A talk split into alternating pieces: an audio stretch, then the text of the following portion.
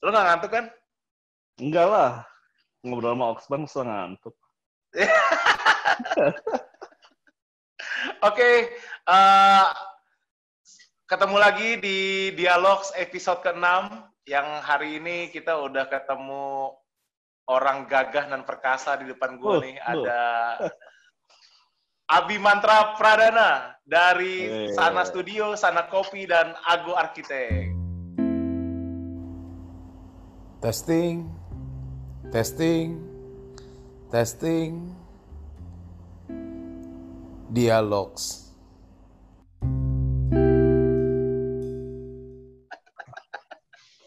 Gimana, Bi? Sehat, Bi? Sehat, alhamdulillah. Lagi, lagi sibuk juga? Ya, alhamdulillah masih dikasih sibuk nih. Alhamdulillah, iya kan, mantap. alhamdulillah. Aduh. Orang lain ini nyari-nyari sibuk, kita dikasih sibuk ya kan alhamdulillah. Iya, mantap. Eh, nah, ini gue beberapa hari ini gue lagi perhatian nih sama lo, Bi. Jadi semuanya dari IG apa segala macam gue plototin nih satu-satu. Nah, ada yang unik, ada yang lucu nih dari gue. Eh, dari gue lihat itu ya. Salah satunya pada saat gue nge-search di Google itu, gue ngetik Abi Mantra Pradana. Malah yang keluar Abang None Jakarta itu hubungannya apa? Bi? Waduh, itu itu apa ya? Ya gue nggak ngumpetin, tapi gue nggak pernah bicarain itu sama orang lain. Eh, 12 tahun lalu ya. Apa Ah. ya? Iya waktu itu gue ikut eh, Abang None Jakarta, terus ya kebetulan gue eh, jadi abang Kepulauan Seribu, jadi juara satu di Ke- abang eh, Kepulauan Seribu. Terus kemudian gue ke DKI. Nah di DKI gue itu eh, harapan satu, juara empat lah ceritanya. Iya, iya, iya. iya. Gitu. Nah itu tahun 2008. Jadi 12 Oh, 2008 tahun ya? lalu. Waktu gue umur 25 tahun. Jadi gue tuh peserta paling tua. Emang rata-rata umurnya berapa rata-rata? Abnon itu hanya dari 19 sampai 25 tahun. Dan yang paling banyak Oh. itu ya 20 dua- sampai 22 lah mahasiswa tingkat akhir tingkat akhir. Nah, gue bangkotan sendiri. gitu. Tapi rata-rata 24 gitu ya? Lo lebih muda lagi, rata-rata 22, Oh, gitu. 21. Eh, cuma yang memang eh, yang juara satunya gitu, yang jadi abangnya gitu ya. Nah, itu rata-rata Hmm. emang umuran-umuran di atas 23, artinya udah matang gitu. Nah, Ah, waktu itu gue pulang dari eh, Singapura. Jadi 2008 gue setelah selesai sekolah di NUS, gue ngambil eh, urban perancangan kota. Nah itu gue pulang. Nah sebetulnya alasannya bukan karena pengen gaya-gayaan ikut Amnon. Jadi sangat apa ya? Sangat politis. Jadi sangat politis. Karena gini, ini tentang survival. Jadi gue umur 25. Gue memut- dan gue tahu gue akan jadi arsitek gitu ya. Dan arsitek itu kan betul-betul uh, kita sangat mengandalkan network yang kita bangun. Jadi gue datang keluarga background keluarga gue juga bukan keluarga yang sangat berada. Jadi bokap gue dokter, nyokap gue dokter. Artinya gue nggak bisa mengandalkan network mereka untuk ngebangun apa yang mau gue jalanin kan arsitektur gitu ya.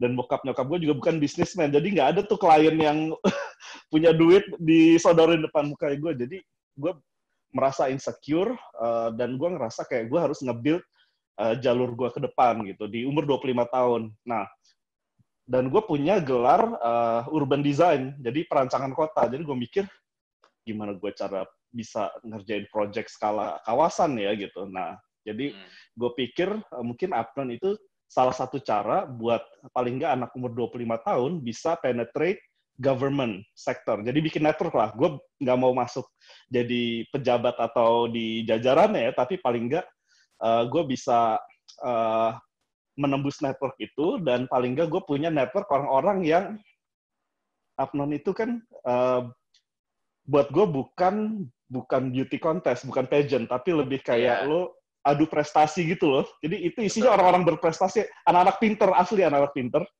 Jadi banyak uh, dari Jakarta Pusat mana segala macam tuh yang emang juara-juaranya itu dia dokter yang emang Hmm. cum laude juga gitu.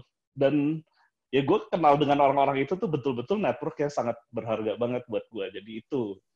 Nah, Kenapa? jadi gitu ya. Eh, apa dengan lo ikut itu sebenarnya akhirnya lo banyak banyak hal yang lo dapat salah satu network itu di situ ya dia. dan iya dan gue memang cari network apa menyebarkan network gitu dan dari Ah. situ gue dapat pengalaman banyak banget gue bisa pergi ke Belanda dikirim gitu sama Oh. DK sama DKI jadi gue pergi ke luar negeri gratis loh itu ke Eropa pertama gue tuh dibayarin orang Wih keren juga ya, asik juga ya. iya asik banget gitu Heeh. jadi banyak Ah. banget pengalaman yang gue dapetin sih lewat situ nah itu Hmm. ceritanya Oh gitu. Nah pasti itu juga lah ya di dalam selain network itu pasti juga ada hal-hal yang eh, di situ lo dapat hal-hal kayak apa ya? Kan kalau abang noni gitu pastinya nggak boleh ke mana-mana ya. Pembekalannya Iya, iya, juga iya. lumayan ya. Betul, betul. Karantina namanya, intens. Jadi dua Karantina. minggu kita nggak boleh ke mana-mana, nggak boleh di, di, dijenguk keluarga pun nggak gitu. Eh, Jadi iya. ya teman-teman kita dari wilayah lain lah teman kita itu. Oh. Oke, gitu. oke. Nah terus dari dari sana bi, tadi kan lo bilang lo sebelum dari sana sebenarnya dari Singapura itu lo sekolah di Singapura kan ya? Ya, nah, Nah, maksud gue boleh nggak lo ceritain nih gitu. Tadi lo juga udah ngungkit bahwa ternyata bokap nyokap lo juga seorang dokter yang sebenarnya eh gimana ya? eh kan gue sempat melihat nih, gue sempat eh, tahu juga bahwa lo kan disuruh jadi dokter ya sempat ya sama orang tua lo. Eh, bukan, gue mau jadi Balik dokter. ya?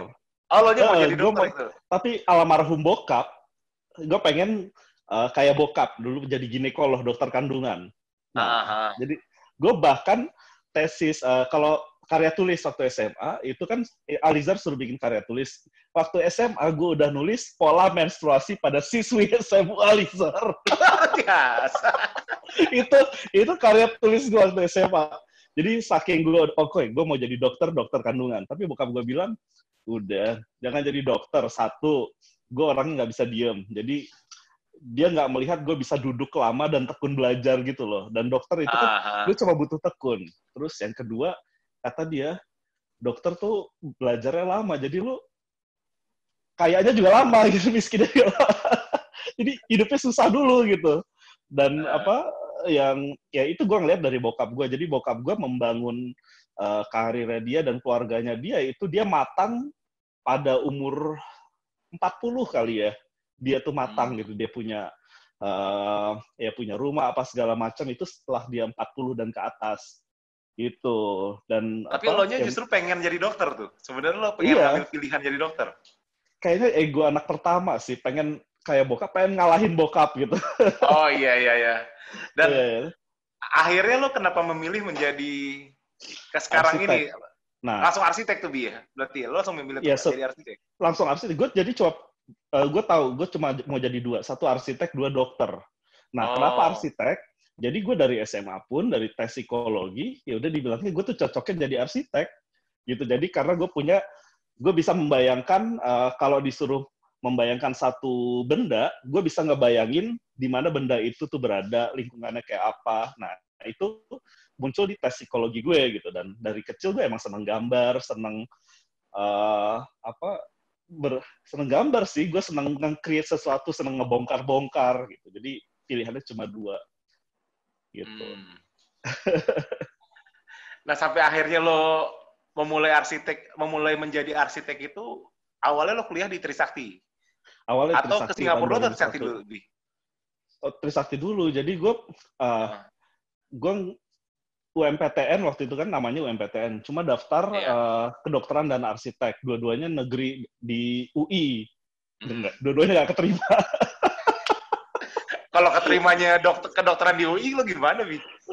Gue nggak tahu deh. Gue survive apa enggak tapi tapi mudah-mudahan survive sih. Jadi nah jadi kedokteran UI nggak keterima pilihan kedua arsitek UI juga nggak keterima. Akhirnya gue jadi arsitektur Trisakti gitu. Dan ya setelah gue masuk dan ya gue ngerasa wah ya ini emang dunianya gue. Gue gue senang ngejalaninnya dan dia gue cenderung geeky ya apa kayak Ah. kutu buku kalau ngomongin arsitektur tuh Iya iya. Terus iya. eh, ya udah di semester kelima pun gue udah tahu gue akan sekolah eh, ngambil perancangan kota gitu.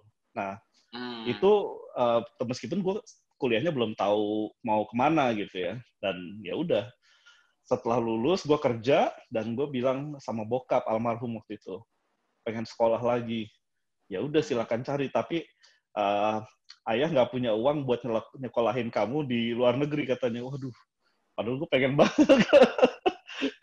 Terus gue cari beasiswa uh, juga waktu itu belum ada LPDP susah juga waktu itu kan nyari beasiswa. Uh, IP yeah, gue yeah, tuh yeah. juga ngepas lah tiga apa nggak nyampe tiga juga sih. Pokoknya dua itu dua tahun berapa tuh tahun berapa tuh 2006 gue nyari sekolah. Oh, 2006, ya. Ada namanya NU, uh, National University of Singapore. Nah itu emang sekolah top. Pas gue lihat uang sekolahnya itu sangat terjangkau. Gue nggak percaya. Jadi hampir sama kayak kalau kita kuliah di UI jadi waktu itu satu semester itu hanya 3.600 uh, hanya 36 juta. Nah di UI juga segitu. Jadi yeah, sama. yeah, yeah. nah terus ya udah gimana cara gue harus masuk situ? Ya memang sih uh, cukup tight karena NUS tuh kan satu-satunya sekolah uh, negeri di Singapura dan satu-satunya universitas yang punya jurusan arsitektur atau si urban design ini. Ya udah hmm. mati-matian belajar, tes dan segala macam ya bilalah keterima gitu. Jadi dari berapa ribu applicants cuma 16 orang yang keterima. Gitu. Mantap. Dan lo di sana ngambil tadi kan yang gue tahu kan ada ada arsitek. Terus tadi lo bilang tadi ada urban design. Urban design, perancang kota. Uh, uh, itu yeah. tuh bedanya apa sih, Wih? Kalau di Jadi arsitektur kan merancang bangunan.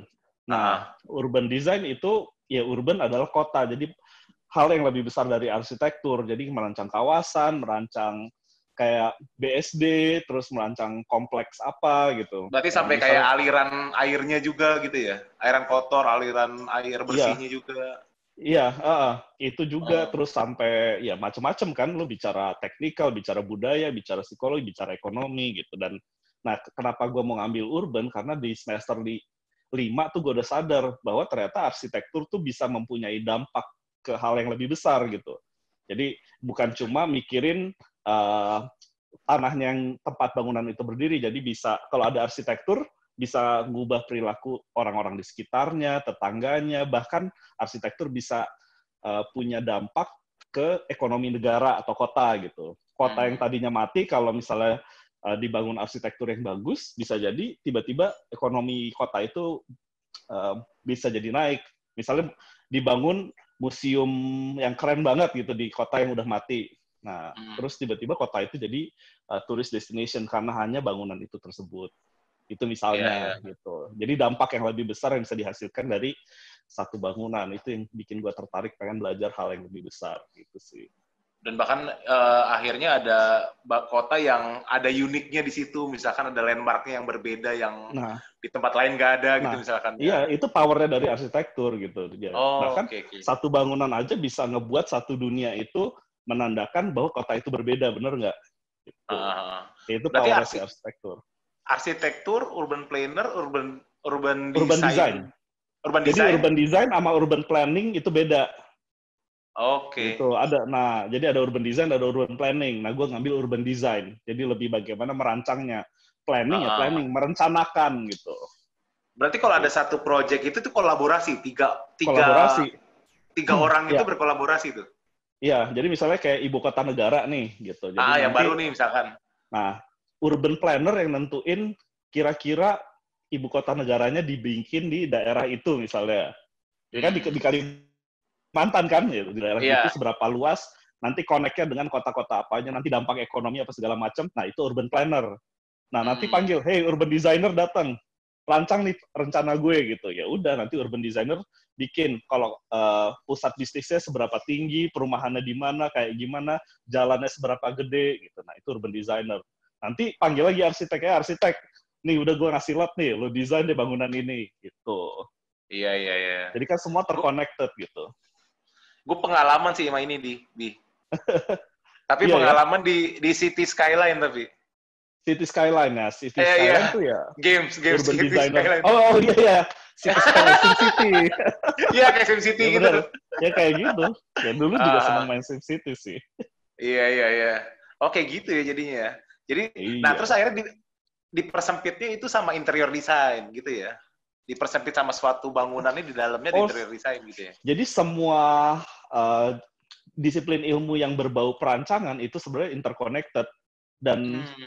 nah kenapa kenapa gue milih arsitek dan gue bangga banget jadi arsitek jadi arsitek tuh sebenarnya kayak bisa lu belajar arsitektur lu bisa nguasain semua hal gitu semua ilmu jadi misalnya Iya, iya, iya. ya lu belajar arsitektur, lu belajar kalau secara sosial lu belajar psikologi, lu belajar budaya, lu belajar hukum, lu belajar eh, agama kalau disuruh bikin fasilitas kebudayaan banyak hal. Nah, nanti dari arsitektur itu lu bisa belajar eh, interiornya, lu bisa belajar bikin apa, bahkan lu bikin kursinya dan segala. Jadi arsitek bisa bikin mat, eh, bikin apa pun gitu. Nah, sementara kalau interior design, designer, dia nggak bisa bikin bangunan, bener nggak? Nggak boleh. Betul. Dan- Ah, Arsitek bisa bikin kursi, tapi desainer uh, produk nggak bisa bikin bangunan. iya, iya, iya. Gitu. Jadi, nah, itu sa- saling interconnected. Belum nanti landscape, jadi tamannya. Gitu. Hmm. Jadi, semua interconnected. Dan ya itu sih nggak melandasi pola pikir gue bahwa, jadi misalnya kalau lo bikin kursi gitu ya, ya pikirin di mana ruangan tempat kursi itu berada. Kalau bikin ruangan, pikirin di ma- gimana bangunan itu berada. Kalau bikin bangunan, pikirin gimana lingkungan itu berada dan terus mikir ke, hal yang lebih besar gitu. Jadi satu Iya. benda yang kecil pun tuh bisa punya dampak domino gitu terhadap Hmm. hal-hal yang lebih besar gitu. Oke, oke. Nah, Nah, eh, apa dalam dalam dunia arsitek gitu ya, gitu.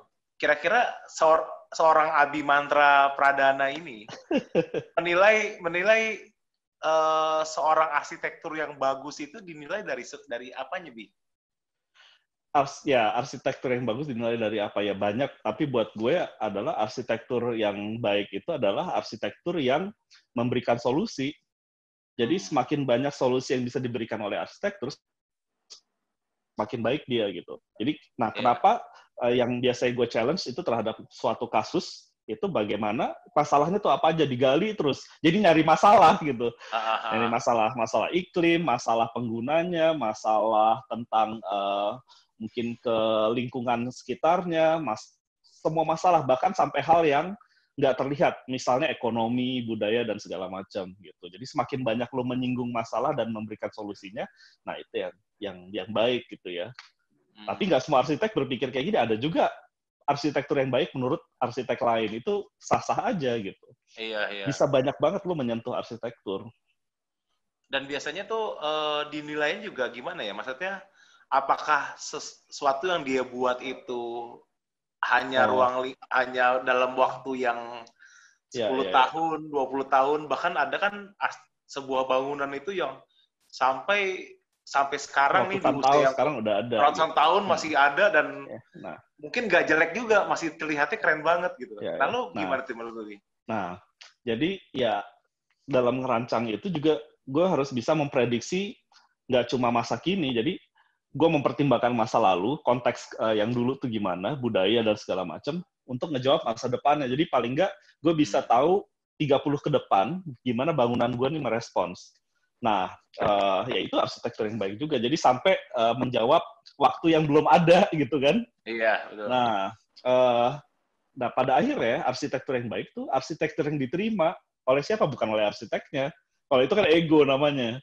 Jadi arsitektur yang diterima oleh satu paling nggak si penggunanya, terus orang-orang yang di sekitarnya gitu. Jadi kalau arsitektur itu bisa berdiri sampai 100 tahun, berarti diterima sama orang-orang yang menggunakannya sampai 100 tahun, bener nggak? Sampai ganti generasi. betul, betul. Tapi ada arsitektur yang mungkin cuma bekerja hanya untuk satu generasi atau satu kelompok tertentu, bener nggak? Nanti kelompok tertentu itu udah nggak ada atau ganti generasi, bisa jadi dirobohin karena udah nggak perlu lagi. Iya, Tuh. iya.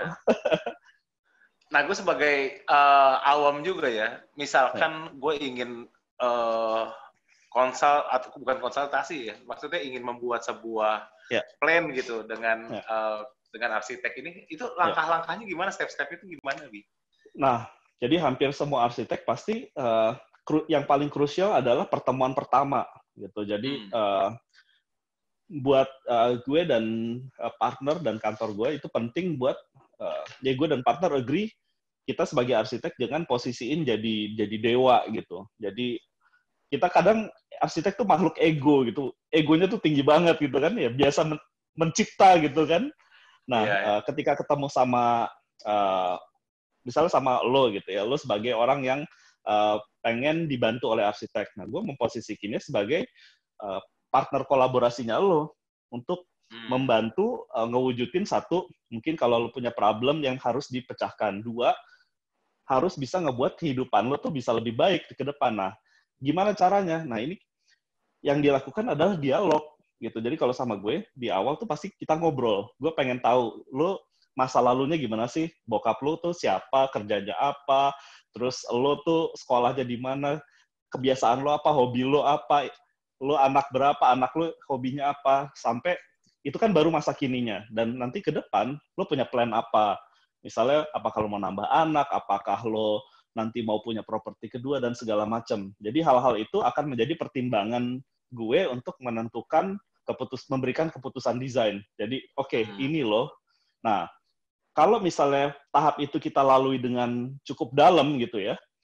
Nah dan biasanya gue dan klien itu jadi lebih dari sekedar emang gue nggak pernah nganggap sebagai hubungan kerja jadi lebih dari itu kadang jadi kayak teman kayak sahabat karena gue harus bisa membuat lo terbuka gitu gue kayak menelanjangi lo lah melanjangi masa lalu lo lo bisa harus bisa ngebaca masa sekarang sama apa yang lo butuhan di masa depan sehingga ketika gue nawarin sebuah uh, keputusan desain atau solusi desain buat lo itu ngejawab semua permasalahan lo sampai bahkan 10-20 tahun ke depan gitu jadi dialognya itu yang penting Lo pernah pernah mengambil sebuah keputusan yang salah nggak pada pada saat itu?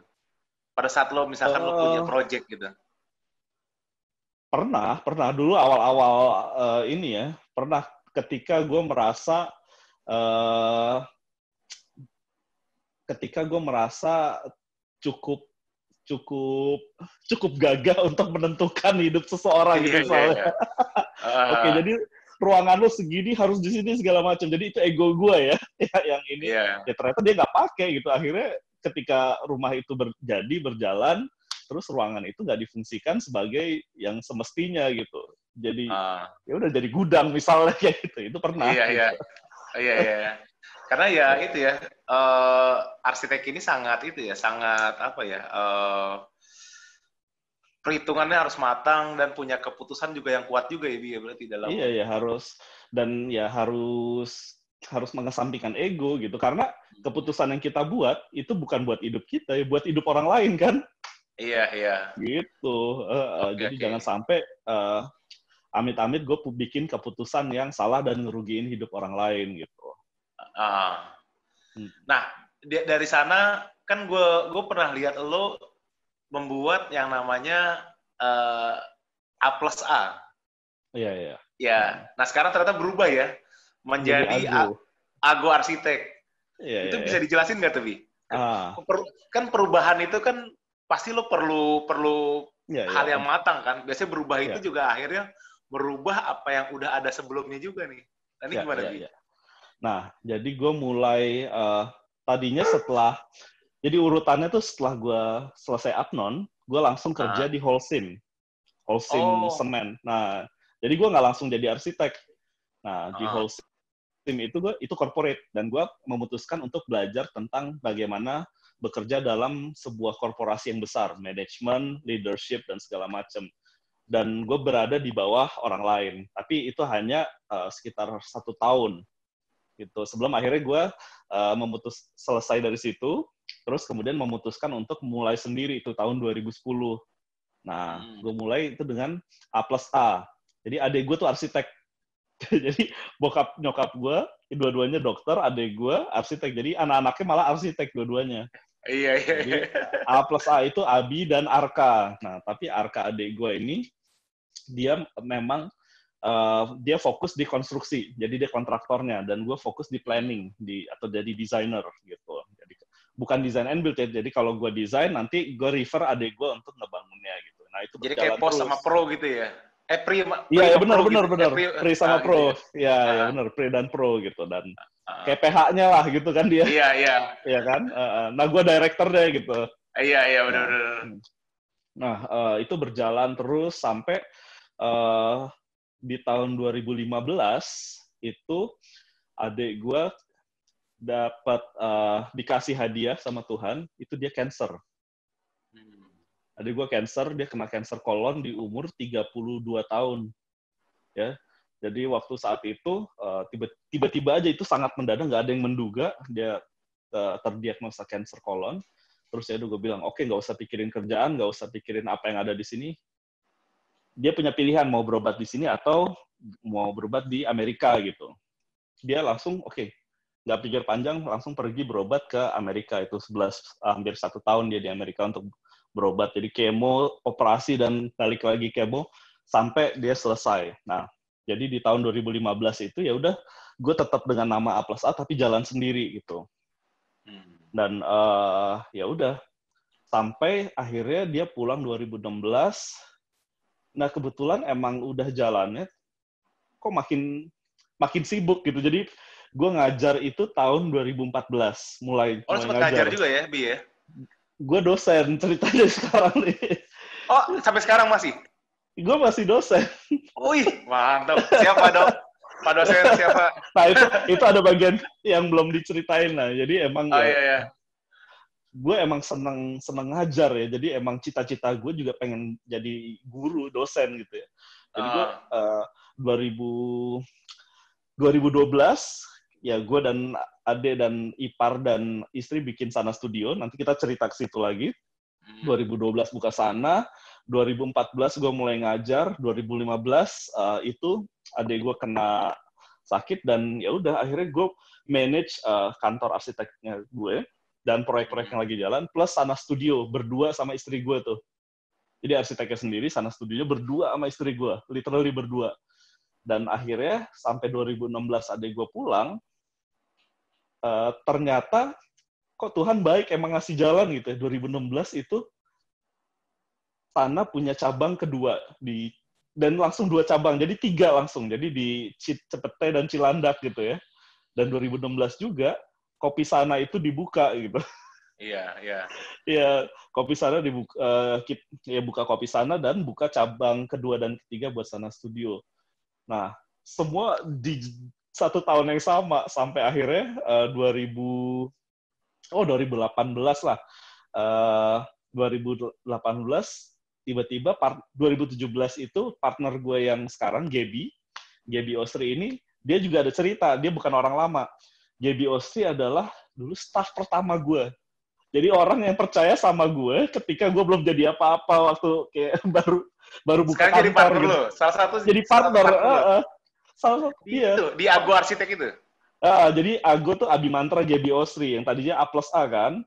Uh, uh, Nah, jadi Gaby itu uh, semua project uh, gue pas awal-awal ya dia semua yang jadi lead arsiteknya, project arsiteknya. Jadi udah tahu cara mikir gue, cara kerja gue dan segala macam. Nah, dia juga uh, junior gue waktu di Trisakti yang juga ternyata dia 2012 dia lanjut sekolah lagi di NUS juga lah satu alma mater tetap tapi uh. dia ah. ngambil uh, sustainable sustainability dan building performance jadi beda sama gue gue urban dia lebih ke bagaimana tentang ini uh, bangunan hijau lah. Gitu akhirnya dia 2017 uh, ya kontak sama gue lagi eh gue mau balik nih gitu. Ya udah mau nggak jadi partner? Ya udah 2018 bulan Juli ya udah partner. Jadi gue uh, gue bilang sama dia, gue nggak apa-apa untuk mulai dari nol. Jadi gue meninggalkan A plus A, jadi legacy yang dulu ya udah nggak apa-apa, ya udah kita sama rata gitu ya, kita bikin uh, nama baru Ago Architect. Jadi kayak buat gue tuh memulai lembaran baru di tahun 2018 dan itu refreshing banget gitu. Dengan tanpa ada adik adik lo itu di sini ya di Ago Architect. Iya, uh, uh, ya 2015 adik gue emang udah nggak nyentuh nyentuh uh, konstruksi kan gitu jadi ya udah 2018 benar-benar uh, ada ada napas baru ada bensin baru ada tenaga baru gitu. dan kayaknya ya semuanya udah diatur aja sama Tuhan. Jadi kayak gitu. kayak timbul semangat semangat lebih baru lagi gitu ya. Iya baru ada... lagi gitu. Uh, di saat lo kayak udah udah ya kan gue udah kita nggak udah udah nggak muda kan ya. Nah, gue malah di umur 30, sekarang gue, 35 berarti, di umur 35, gue gandeng partner baru kayak mulai lembaran baru lagi gitu. Itu itu refreshing banget. Jadi kesempatan buat merasa memulai lembaran baru tuh kayaknya seru banget. Iya, iya. Tapi gue tarik mundur lagi sedikit ya, Bi. Yang Iya, tadi lu ternyata pernah di Holcim juga ya. Holcimnya di Iya, iya. Indonesia atau di Singapura tuh, Bi? Di Indonesia, di Indonesia. Oh, di Indonesia ya. Nah, Nah, eh pada saat itu kan berarti lo sebagai apa, Bi, di Holcim itu? Nah. Holcim juga ada cerita juga. Jadi kenapa bisa ke Holcim tiba-tiba itu juga bukan eh, tiba-tiba gue ngelamar dan segala macam. Waktu gue sebelum sekolah itu gue ikut eh, competition. Dan gue menang. Terus gue dikirim dari Indonesia sebagai utusan Indonesia dari Holcim Indonesia ke Holcim Conference. Karena gue menang competitionnya Holcim gitu, design competition. Gitu. Jadi eh, Holcim udah tahu gue gitu. Dan waktu itu gue ke Holcim jadi ada divisi baru jadi divisi riset lah sebagai sustainable urban planning specialist gitu ceritanya. Jadi Dan kebetulan lo banget ya. iya gue banget. Jadi kayak Iya, iya. Tuhan baik banget sama gue Ah, gitu terus gue habis dari Apnon udah ya ngerti dengan di Apnon gue jadi ngerti tentang Jakarta kan. Jadi tentang apa pengelolaan wilayah dan segala macam. Ya terus nyemplung ke Holcim. Ya udah gitu jadi kayak semuanya yang gue jalan itu ternyata dots dotsnya tuh nyambung gitu tapi dengan lo dengan lo di A plus A terus eh, Ago Arsitek eh, Hmm. ada nggak yang lo bisa Oh. lo petik dari lo ke- sebelumnya di Holcim itu bi? oh banyak di Holcim kan lo belajar di corporate tuh lo ngasih pelajaran yang lain lagi lo belajar tentang disiplin lo belajar tentang uh, teamwork ya kan lo Hmm. jadi lo jadi jongos kan kalau di corporate lo masih ada betul. manajer apa apa lo belajar bikin report lo belajar tepat waktu dan segala macam gitu dan uh, ya meskipun nggak langsung berdampak ke project architecture tapi ya Nah, network iya. lagi-lagi network ya. network lagi-lagi network gitu Ah, eh dan apa ya karena karena di Holcim jadi sekarang gue dapet Holcim sekarang udah ber- berubah menjadi merek lain kan dan dilala ya gue dapet project dari dari merek baru ini gitu apa Oke. Semen Indonesia karena Iya, iya, iya. mereka udah tahu track record gue gitu kan meskipun ya dulu gue beda tapi oh ini Abi yang dulu gitu sih ya udah jadinya one thing leads to another gitu Nah, terus pada saat lo di Ago, gue balikin ke Ago Arsitek lagi. Eh? Nah, di Ago Eh. Arsitek ini, lo udah ngerj- mengerjakan Oh. beberapa project, Bi, waktu itu, Bi. Oh, di di Ago. Ah. Gimana? Di Di Ago. di Ago Ago kan sekarang baru Mengerja- udah Jadi- mengerjakan beberapa project. berapa project? Eh, dalam dua tahun ya alhamdulillah kok bisa yang berjalan 20 ada kali ya. Wih, Iya. Sekarang sekarang di list kita tuh ada 15 yang berjalan dalam satu waktu dengan eh, apa? fase yang berbeda lah. Ah, iya. Dan lo tuh Ada 12 2018, A- Ago 12. Arsitek apa? Ah. 2018 ya? 2018 gitu. Pengaruhnya sama pandemi gimana, Bi? Atau di yang sekarang kan udah masuk Nah. ke new normal Iya, iya, iya. atau transisi Iya. gitu? Itu juga gue ngerasa kok dikasih baik banget sama Tuhan, malah sibuk. Iya kan? Jadi Kalau gue banyak cerita dari orang ya, banyak orang yang Eh. eh, ya ada beberapa orang yang di arsitek ya, eh, entah di arsitek entah di mana pun lah gitu. Di pandemi ini Malah. sangat sangat terpukul gitu. sangat pemukul ya. Mm. ya ini alhamdulillah ada ada project baru gitu ada yang ada yang hubungin Ago untuk eh, ya teman-teman juga gitu eh, relasi gitu ya ada yang baru ada yang memang dari network ada yang memang hubungin kita dari dari apa dari sosial media atau apa gitu. Tapi eh, berjalan cukup baik dan dan dan dan jadi sibuk gitu. Dan kayaknya gua rasa kalau rumah tinggal atau bu- mungkin yang retail orang jadi punya waktu kali ya untuk eh, menjalankan agendanya agenda renovasi agenda bikin rumah agenda apa gitu jadi mereka bisa ngobrol sama arsitek eh, dengan intens jadi kalau ada satu proyek berjalan tuh bisa tiap minggu kita tuh progress meeting atau apa gitu ya itu sih pandemi buat arsitektur ago alhamdulillah alhamdulillah banget Ox. Aduh, ada aja gitu gitu. Iya, iya, iya. Tapi untuk proyek yang terbesar yang udah pernah lo buat tuh waktu itu apa, Bi? Yang mungkin jadi kayak, eh, apa namanya, apa ya, mahakarya Abi Mantra yang dilihat gitu. Mm, yang terbesar sih ya kalau misalnya yang paling ki- kita banggain tuh ya hampir semua kita seneng gitu ya. Kalau terbesar ya kita pernah bikin eh, taman kota gitu ya, taman kota buat di di Sragen atau di Toba gitu. Tapi belum Oh, sampai eh, ter- sampai ke ini ya, nggak cuma hanya di ke Jakarta Toba. ya? Iya, itu dalam eh, project tahun lalu lah, itu project tahun lalu. Dan eh, kalau yang sebenarnya gue impactful banget buat gue pribadi gitu dan Ago, justru proyek rumah dengan lebar tiga setengah meter. Tiga Ini ya, ribu lima ratus milimeter.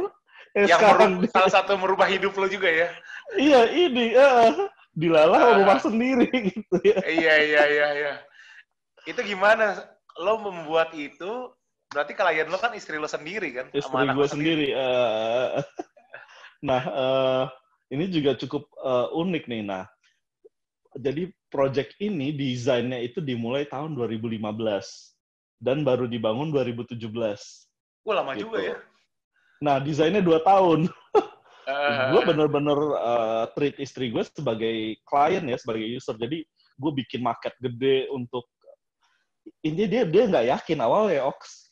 Dia nggak Iya, yakin. karena- Jadi kayak ini tiga setengah tiga- meter kan. Iya, iya tiga setengah, tiga setengah meter. Gua- gue lihat ke lokasi, gue kasih lihat ke lokasinya dia kayak mukanya nggak percaya gitu kayak.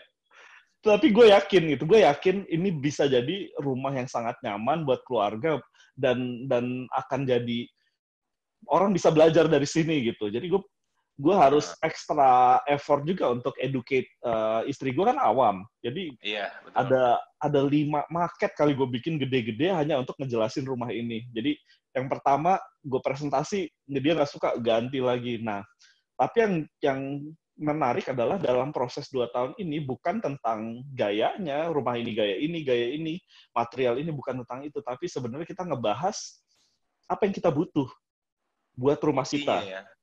Heeh. fungsinya itu ya. Iya, nah satu fungsi, dua sebetulnya kita seperti menata kehidupan kita berdua. Jadi kan Hmm. rumah ini kan gue ngelihat nggak akan cuma untuk sementara, ini untuk panjang gitu. Dan kalau mau panjang berarti rumah ini harus bisa memenuhi ke kehidupan keluarga kita. Ya masa sekarang sampai mungkin ke depan. Jadi dua tahun ini yang lucunya misalnya proposal pertama gue ada kamar pembantu, ada kamar anak dua. Terus di, Hmm. jadi ke challenge, emang kita butuh pembantu kalau di rumah kayak gini? Ya nggak butuh, ya udah hilangin kamar mantu, gue bikin lagi. Proposal kedua, ada kamar eh, anak dua gitu, plus kamar tamu waktu itu. Emang kalau rumah di tengah kota gini kita butuh ngasih kamar tamu? Ya suruh aja nginep hotel, emang rumah kita Iya, Airbnb. iya. Iya, Akhirnya iya, ya iya. udah, hilangin kamar tamu, bikin lagi gue. Bikin lagi datang, kamar anaknya dua. Emang mau punya anak lebih dari satu? Enggak juga sih. ya udah, anak satu aja ya. ya Eh, udah. Akhirnya gue, Jadi cuma saya cuma satu sih. Bukannya Nah, tiga yang kan bagus. orang bilang dua dua cukup, satu lebih Ah. baik. Oh, gitu. Boleh, boleh, Iya, boleh. Dua Boleh, juga boleh, boleh. satu lebih baik. Jadi ya, tapi balik lagi, Ox. Jadi gini, Ah, keputusan-keputusan itu adalah apa yang dibutuhkan dan disepakatin oleh gue dan istri sebagai pasangan atau keluarga gitu. Mungkin berbeda buat keluarga lain. Jadi rumah ini mungkin bukan buat semua orang juga, tapi ini adalah hasil jawaban dari keluarga gue. Nah, jadi selama dua tahun proses ini sampai ketemu, oke desainnya gini, gue dan istri jadi benar-benar tahu apa yang kita mau dalam hidup kita gitu. Mau anaknya berapa, terus mau gaya hidup kita gimana. Sehari-hari itu kita gaya hidupnya mau gimana sih? Masaknya, terus eh, misalnya mo- mobil gitu. Ya, cukup mobil satu gitu. Jadi tapi Kan tapi akhirnya lu pernah berantem nggak jadi gara-gara mau bikin rumah ini? enggak tuh alhamdulillah. Justru Enggak malah ya? mempererat gue dan istri gue jadi kayak bener-bener Hmm. tahu kan dan ternyata kita eh, men ya itu juga ternyata kita satu jalurnya sama. Dan kita menyepakati hal-hal yang tadinya mungkin dia punya pendapat gue pendapat akhirnya kita sepakatin untuk ya udah ini kita jalan ke depan dengan yang ini gitu. Iya, nggak iya, ada iya. nggak ada perdebatan dan jadinya setelah rumah ini jadi itu blessing banget buat keluarga gue dan gue terutama bahwa satu hal kenapa gue ngerasa sangat bersyukur gue ngerasa dicukupin dengan rumah lebar tiga setengah meter gue tahu gue tinggal di rumah yang men- yang ngebuat gue ngerti kata cukup udah itu aja Dan ini rumah ini jadi kayak eh, satu poin untuk marketing buat nama Abimantra Pradana nggak, Wi? Enggak sih, terus terang enggak. Jadi, nah ini kan bedanya tipis nih antara marketing dan bagaimana gue ingin orang tuh bisa belajar dari rumah ini. Jadi memang kalau misalnya gue posting tentang rumah ini atau gue bedah tentang rumah Kan ini, rumah ini jadi viral nih, rumah ini jadi viral. iya kan, jadi viral. Nah, Ah, bukan itu tuh tujuannya. Jadi sama sekali bukan viralnya, tapi bagaimana orang tuh bisa tahu bahwa rumah ini lebih dari sekedar eh, lebih dari sekedar gaya, lebih dari sekedar bukan tentang size-nya gitu, tapi tentang bagaimana rumah ini tuh bisa ngebuat keluarga gue tahu eh, tahu arti kata cukup untuk hidupnya dan bisa hidup lebih baik.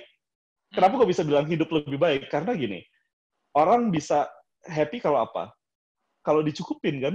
Nah Iya, sekarang rumah itu udah, kasih kata cukup. Terus dengan tinggal di rumah ini, itu di tengah kota. Gue cuma 10 menit ke kantor. Iya, Iya enak nggak? banget ya. Ya, enak banget kan? Ah, 10 menit ke kantor. Jadi eh, banyak tanggung jawab yang orang lain itu punya, gue tuh nggak punya. Gue nggak perlu gitu. Jadi tanggung jawab tentang eh, kebutuhan mobil, tanggung jawab untuk asisten rumah tangga, tanggung jawab untuk ya tadi mobil lebih dari satu, tanggung jawab untuk benda-benda yang sebenarnya ya lu punya rumah semakin besar, artinya lu selalu pengen ngisi dengan benda yang mungkin lu nggak butuh-butuh amat gitu kan betul, betul. gitu jadi eh, ya happy gue karena lepas dari banyak tanggung jawab gitu loh yang yang yang gue tahu gue but gue hidup dengan ya apa yang benar-benar kita butuhin nah Dan balik akhirnya- lagi ke viral ke viral tadi ya nah itu yang gue pengen orang tuh eh, lihat bahwa satu rumah pun bisa punya dampak ke kehidupan orang nah bayangin kalau misalnya ba- banyak eh, orang yang bisa menemukan kebahagiaannya di rumahnya dia Hmm. ya kan? Jadi akan lebih banyak orang happy gak? Nah, kalau misalnya orang hidup lebih compact, jadi kayak misalnya gue, mobil cuma satu. Nah, sementara mungkin ada orang lain yang rumah isinya empat orang, empat empatnya punya mobil gitu. Iya. Ya kan artinya ada dampak ke kota kan gitu. Nah, nah di situnya. Nah, kalau misalnya marketing eh nggak sama sekali gue nggak nggak nggak nggak me- menjadikan rumah ini tuh alat marketing rumah gue karena apa? Satu bukan itu tujuannya tadi udah gue jelasin. Yang kedua, eh, sebagai arsitek gue ingin eh, menjadi arsitek yang eh, yang versatile. Versatile itu artinya bisa eh, memberikan banyak solusi, bisa menangani berbagai macam skala. Ya kalau gue marketingin, oke Abi atau Ago spesialis rumah mikro atau rumah kompak Iya, gitu. Ya, artinya kliennya nanti datang rumah segini-segini. Padahal Tipe sementara RSS gitu ya. Sementara, sementara gue pengen ngerjain eh, taman kota, gue pengen ngerjain bangunan yang mungkin skalanya lebih besar. Jadi yang gue promote adalah bukan tentang size-nya, tapi cara berpikirnya di balik rumah ini. Jadi orang tuh kenal Ago, kenal gue bukan bukan tentang rumah ini, tapi yang emang bisa mikir gitu. Iya, Jadi iya. proses berpikirnya itu Dan itu akhirnya jadi viral itu sebenarnya bonus aja ya. Kebetulan itu bonus. ah, Heeh. bonus aja. Heeh. gitu. iya iya iya. Nah, eh balik lagi ke Argo Arsitek tadi, Bi. Apa namanya? Eh berarti lo di situ berdua. Eh, di dalam situ lo berdua atau memang lo ada ada beberapa Berdua. lagi? berdua. Berdua, ya? Jadi part, kalau partner berdua gitu, sesuai namanya kan. Tapi eh, kalau di arsitek namanya principal arsitek. Jadi Hmm. arsitek principal ini biasanya yang memang mengeluarkan eh, ide desain pertama tuh keluarnya dari principal gitu. Nah, nah si principal ini kita dibantu oleh team of architects. Jadi ada tim ar- arsitek-arsitek gitu yang eh, ngebantu eh, bironya kita. Kita ada lima orang gitu. Nah itu berjalan kantornya juga di Panglima Polim di lokasinya sana gitu. Itu di di belakang ya, Bi ya? Di belakang bener, eh, eh. di belakang. Kalau belum pernah ke sana ya. Gue belum pernah ke sana nih. Tapi lo udah baca gitu semua. Luar biasa. gitu. Bisa nggak tuh ceritain kan lo lo triathlon, lo Ya. trail run, Ya, ya. terus eh, apa aja tuh bi? Ceritain bi. aduh. ya, ya, ya. Karena gue lihat tuh Perjalanan. di postingan lo tuh, eh, apalagi dulu-dulu ya, dulu-dulu tuh Iya, iya. entah lagi sepedahan, entah lagi lari atau gimana. Iya, iya. Oke, kita cerita. Ini ini seru nih. Balik lagi ke 2012 nanti nih. Ah. Kita balik tarik mundur lagi ya. Gak apa-apa, gak apa. waktu- Kita lompat-lompat Ya. tapi seru aja. kan? Nah, eh, waktu itu eh, pas memang gue seneng basket kan dari dulu gue emang ya semua olahraga sebenarnya gue cobain gitu. Gue orang nggak bisa diem ya persis kata bokap gue gitu. Jadi kalau ada hal yang baru itu pasti gue cobain atau orang bilang gue nggak bisa pasti ya gue lakuin juga gitu. Nah jadi sebelum eh, setelah basket gue sempat nyoba diving, terus ya gue senang traveling. Nah setelah ada sana studio, nah, eh sebelum sebelum sana studio gue boxing. Jadi gue rajin banget Iya. boxing gitu, tinju-tinjuan gitulah. Boxing, muay thai itu gue gue cobain. Nah setelah ada sana, nah itu gue baru kenal dengan olahraga lari gitu. Karena Hmm. lari itu baru dimulai itu tahun 2011-an deh kalau nggak salah ya. Jadi Iya. ada teman gue nih eh, dari Alizar, eh, ada namanya Tora Panjul ya? Panjul. Ah, Ferry itu, Bi ayo lari. Ah, lari, serius loh. Ya udah akhirnya nyoba gitu. Nyoba langsung dicemplungin ke race eh, 5 kilo gitu. Nah, tahun 2012 gitu. Itu bulan gue inget banget bulan April. Jadi pas banget tuh. Pas istri gue hamil, gue ngerasa gue harus hidup lebih sehat. Jadi gue harus investasi gimana cara gue hidupnya lama. Iya. Jadi gue bulan April, gue inget banget, gue baru eh, eh bulan Mei, bulan Mei itu race 5K pertama gue. Hmm. Terus bulan Desember maraton pertama gue. 42 kilo. Hah, 42 kilo? Iya, Di mana, Bi? di Singapura. Astaga. Kayak orang bener. Jadi belum nyampe setahun uh, rutin lari, gue udah daftar untuk maraton di uh, Singapura. Akhirnya uh, di bulan Desember karena ya sudah pasti per- persiapannya tidak ini kan Iya, tidak iya, tidak efektif. Nah, 2012 itu gue maraton pertama finish dengan waktu tu- 8 jam. Kayak orang tidur. Ini mungkin panitianya udah, yuk kita bubaran yuk, udah yuk, udah gitu kali ya. Iya, iya. Untungnya belum, untungnya belum. Belum. Masih ada masih ada kakek-kakek jalan lah. Dan lo, lo dibalap sama kakek itu lagi. Iya, kira-kira begitu. ada kakek-kakek, ibu-ibu tua gitu ya. Iya, iya, Pakai iya. topi yang begini gitu. Akhirnya ya udah. Ada gerobak siomay gitu ya. Di Singapura gak ada, men. Nggak ada ya. Gak ada. Akhirnya ya udah. eh ya udah setelah itu, nah selain orang penasaran, terus kayak suka nyemplung duluan. Yang ketiga, gue kalau udah udah apa ya? Gue kayak kalau udah ditampar, kayaknya pengen lebih baik lagi gitu. Jadi, Iya, oh, iya. gue pasti bisa lebih baik lagi. nih. Akhirnya ya udah gue makin rutin, makin serius. Itu 2013. eh, itu gue ikut eh, ma- dua maraton apa kalau nggak salah dalam satu tahun kalau nggak salah. Iya, dua, itu cukup gila gue di 2013.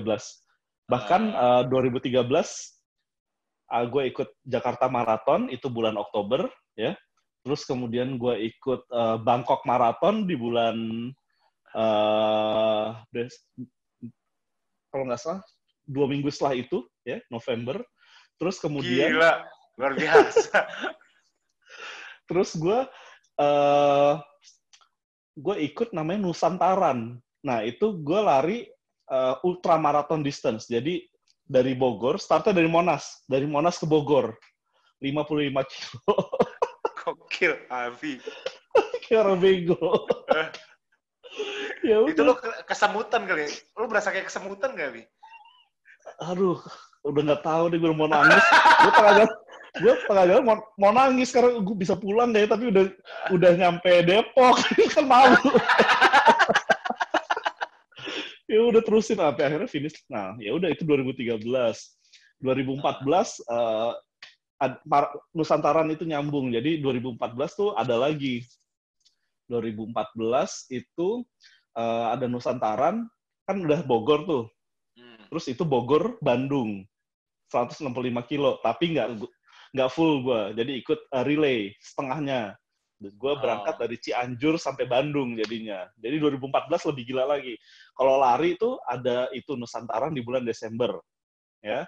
Terus ikut maraton lagi Jakarta Marathon karena gue eh, waktu yang pertama tahun 2013 juga nggak sukses. itu gue finish gue finish 6 jam masih tuh. Pentil gue sampai berdarah waktu itu. ada ada foto finish gue, gue telanjang dada bukan karena keren-keren. Perih ya, Pentil gue berdarah. Perih pentil. nah, itu 2014. Jadi itu gue ikut Nusantara, Jakarta Marathon. Terus, nah, eh, gue mulai kenal trail running. trail Wah, running. itu gila Nah, lagi tuh. Gunung. Jadi sambil, ya kan kayak orang bego ya. Maksudnya belum kelar satu udah ngambil-ngambil yang lain. Nah, trail running ini gue dengan gagahnya gitu, diracunin sama Tora, ikut Eh, ultra distance marathon namanya Bromo Tengger Semeru. 70 kilo. 70 dan itu kilo. trail, ya? itu trail lagi. Trail. Trail. Mati. heeh. Aduh. 2014 bokap gue almarhum dipanggil gitu. Heeh. Jadi bulan bulan apa ya gue lupa bokap gue meninggal. ya, pokoknya dipanggil ya bokap gue dipanggil jadi gue semakin eh, kayak ini ini buat bokap nih gitu. Iya, iya, iya. Akhirnya itu. Nah di tahun itu juga sebelum sebelum trail itu gue mulai kenal sepeda. Hmm. Nah 2013 gue kenal sepeda. Gitu, kan. Iya road bike. Nah, udah kenal sepeda, terus biasa ini kan dipanasin dikit ini. Ya kenal Iya. dengan triathlon gitu. Nah, jadi gue 2014 pun bulan April adalah triathlon pertama gue juga Itu di mana, Bi? Triathlon itu? di Sungai Liat. Oh, kalau pertama itu ada namanya Mini Tri. Heeh. Itu bulan Januari. Itu kayak uh, beginner lah. Terus kemudian race-nya yang benar-benar race itu di Sungai Liat, di Bangka.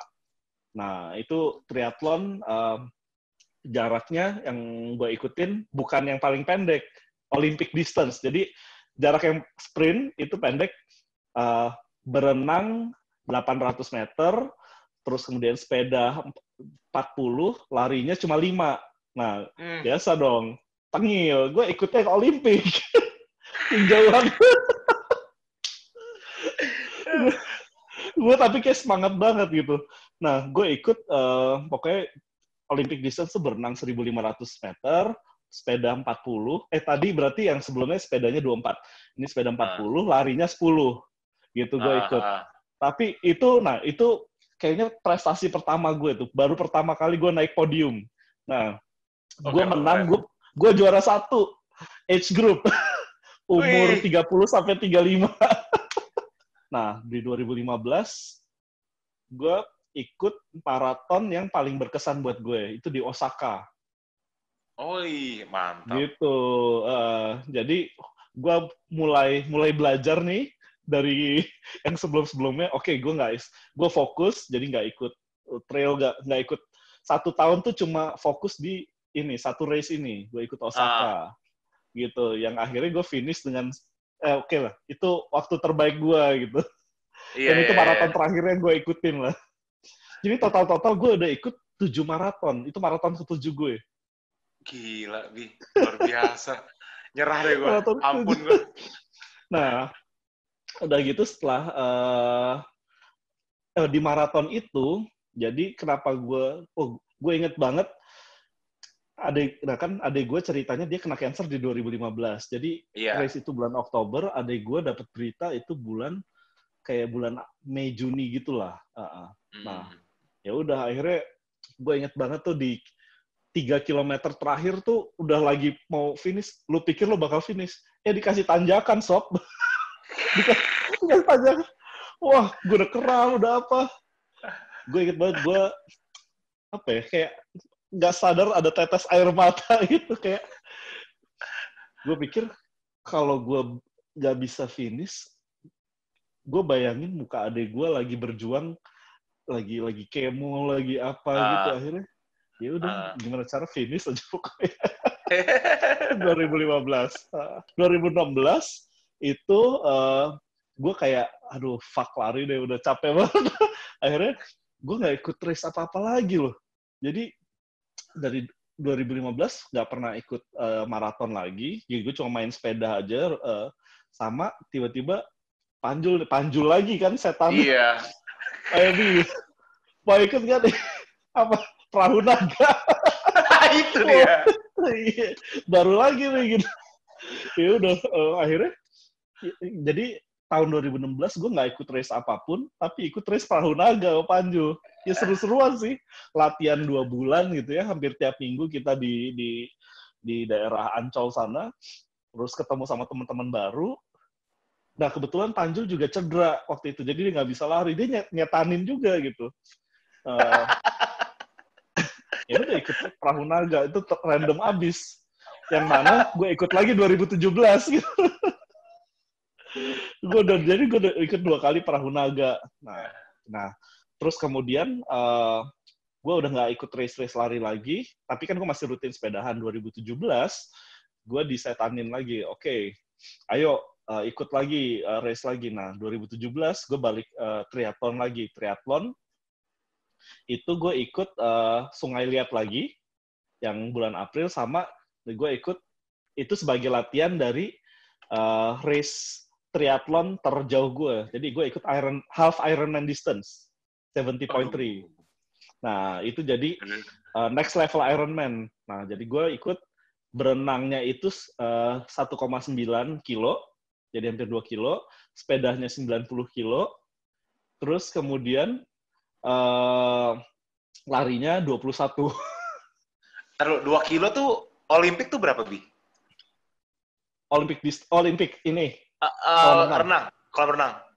kolam renang itu 50 meter dan ini di laut. Kalau triathlon di laut. Jadi kedua kilo tuh kayak ya lu bagi aja 2000 bagi 50. Ampun gue. Sekitar 4, 40 kali bolak-balik ya. Aduh, gue dua kali aja udah ngap gue. iya ya. Itu Dan di laut nah, lagi kan? Di laut. uh, ya udah. Jadi itu 2017 itu race paling apa puncak gue tuh, puncak race gue dan race Ah. terakhir gue. Sampai sekarang gue nggak pernah ikut race lagi. Tapi ada ini nggak? Ada ada ada tadi kan ceritanya ya. Tapi ada yang Ya. bisa lo petik nggak dari dari kegiatan Oh. triathlon segala macam? sangat, gitu? sangat, sangat, sangat, sangat. Jadi gini. Nah, eh, kenapa gue buk- ya addicted ya bisa dibilang ya dengan olahraga ini. Itu merasa- banget karena lo udah hampir berapa kali maraton. Iya dan kayaknya pengen terus-terus. Nah, eh, ada sesuatu. Jadi lewat gue senang ikut sesuatu yang sebenarnya gue tahu bisa ngebangun karakter gue.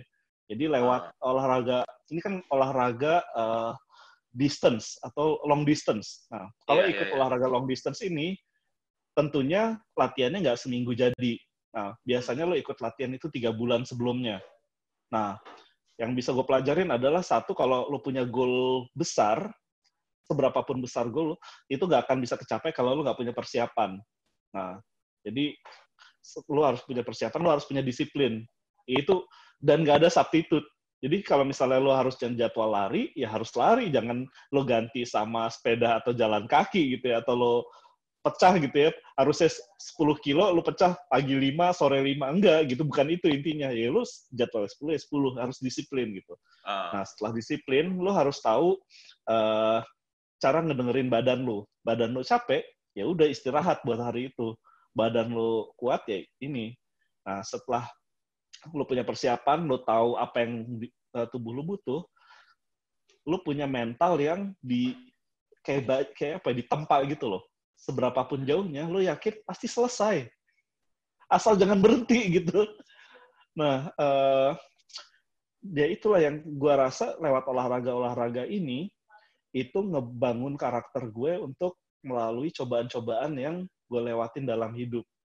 Jadi kayak misalnya 2015 kalau ditanya eh, masa-masa terberat dalam hidup gue, ya itu masa terberat dalam hidup gue. Yet gue bisa ngelewatin itu.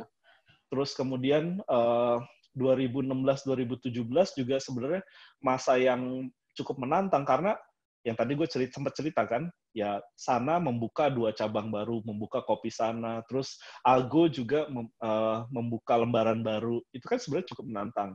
Yang semua dikerjakan dalam waktu yang bersamaan.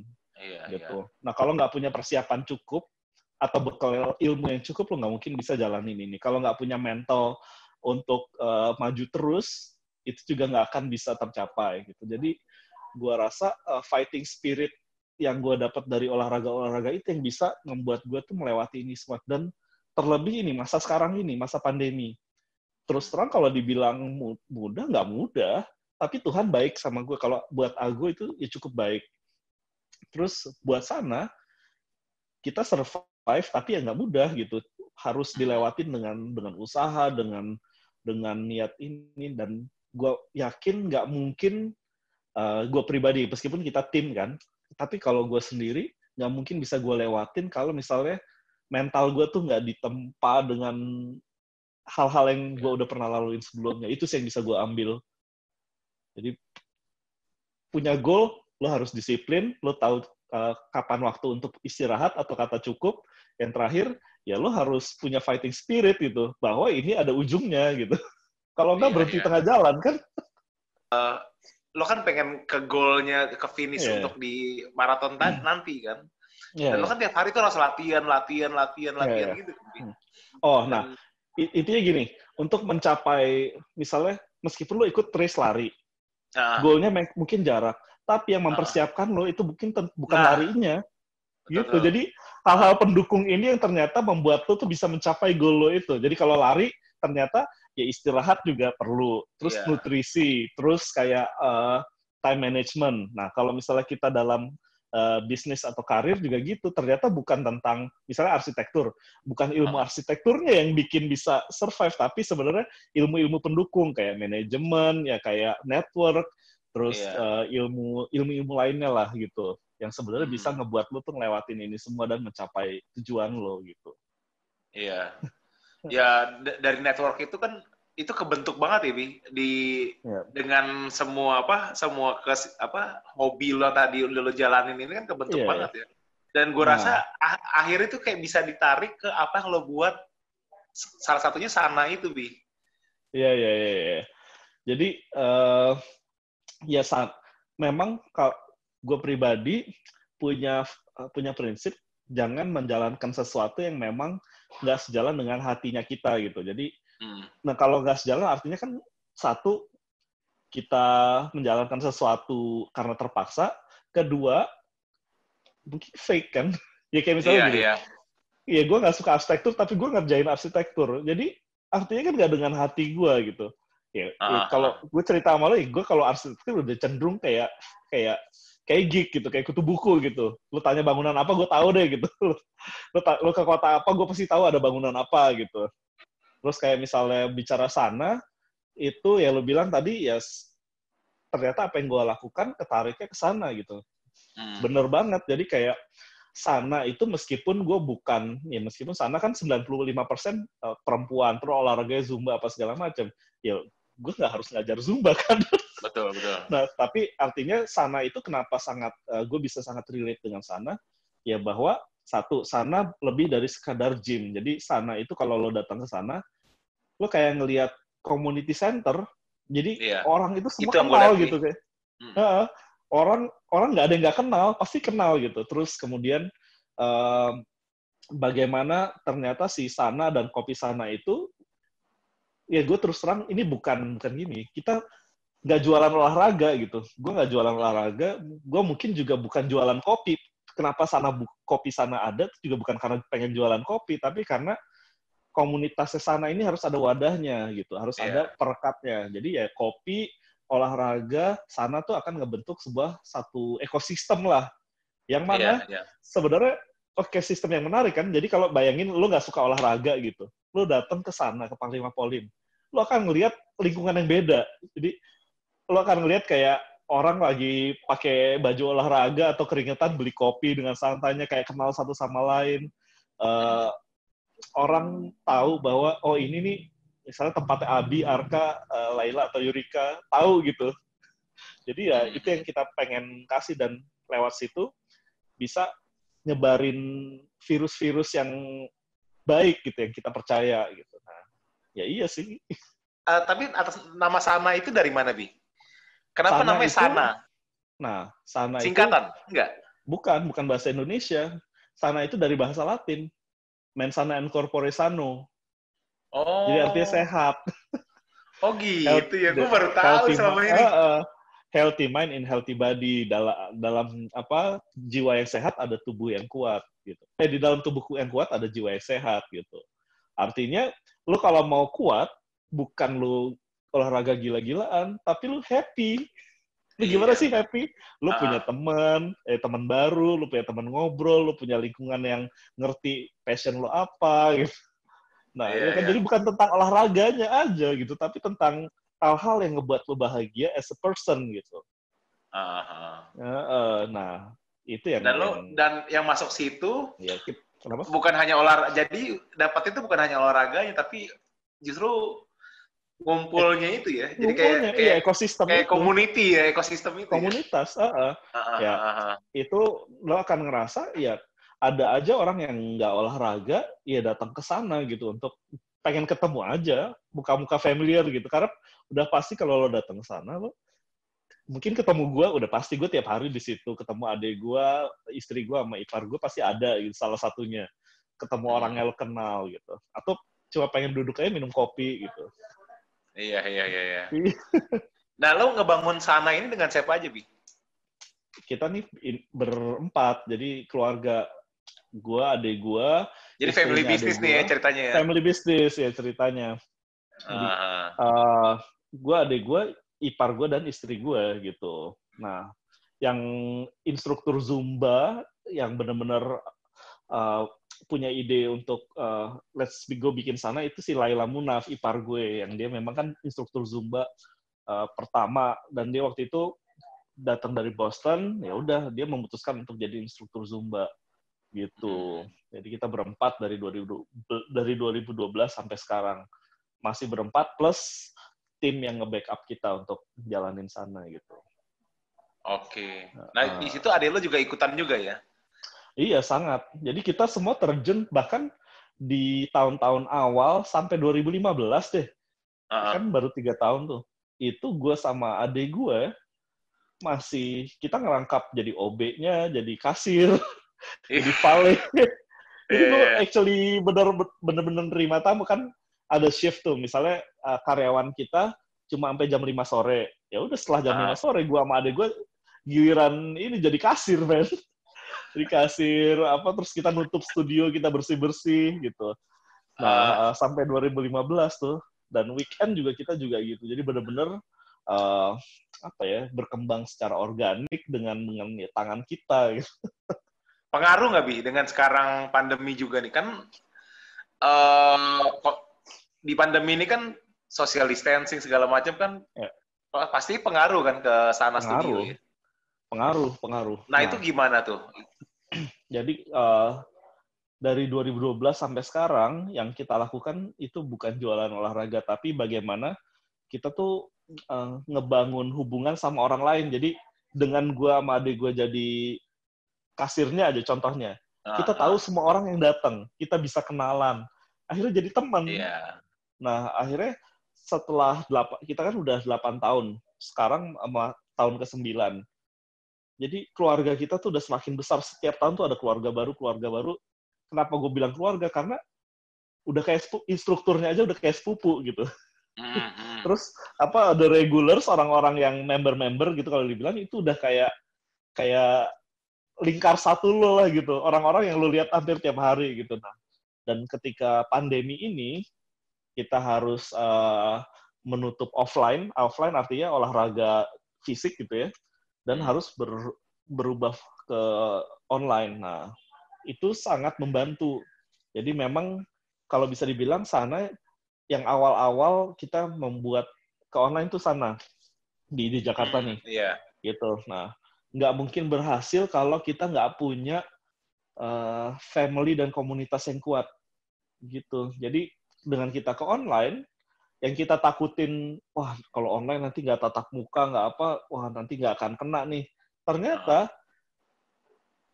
before and after uh, chat, jadi kan sering tuh sebelum olahraga, abis olahraga tuh ngobrol-ngobrol, ada ada seru-seruannya. Itu juga kejadian di online.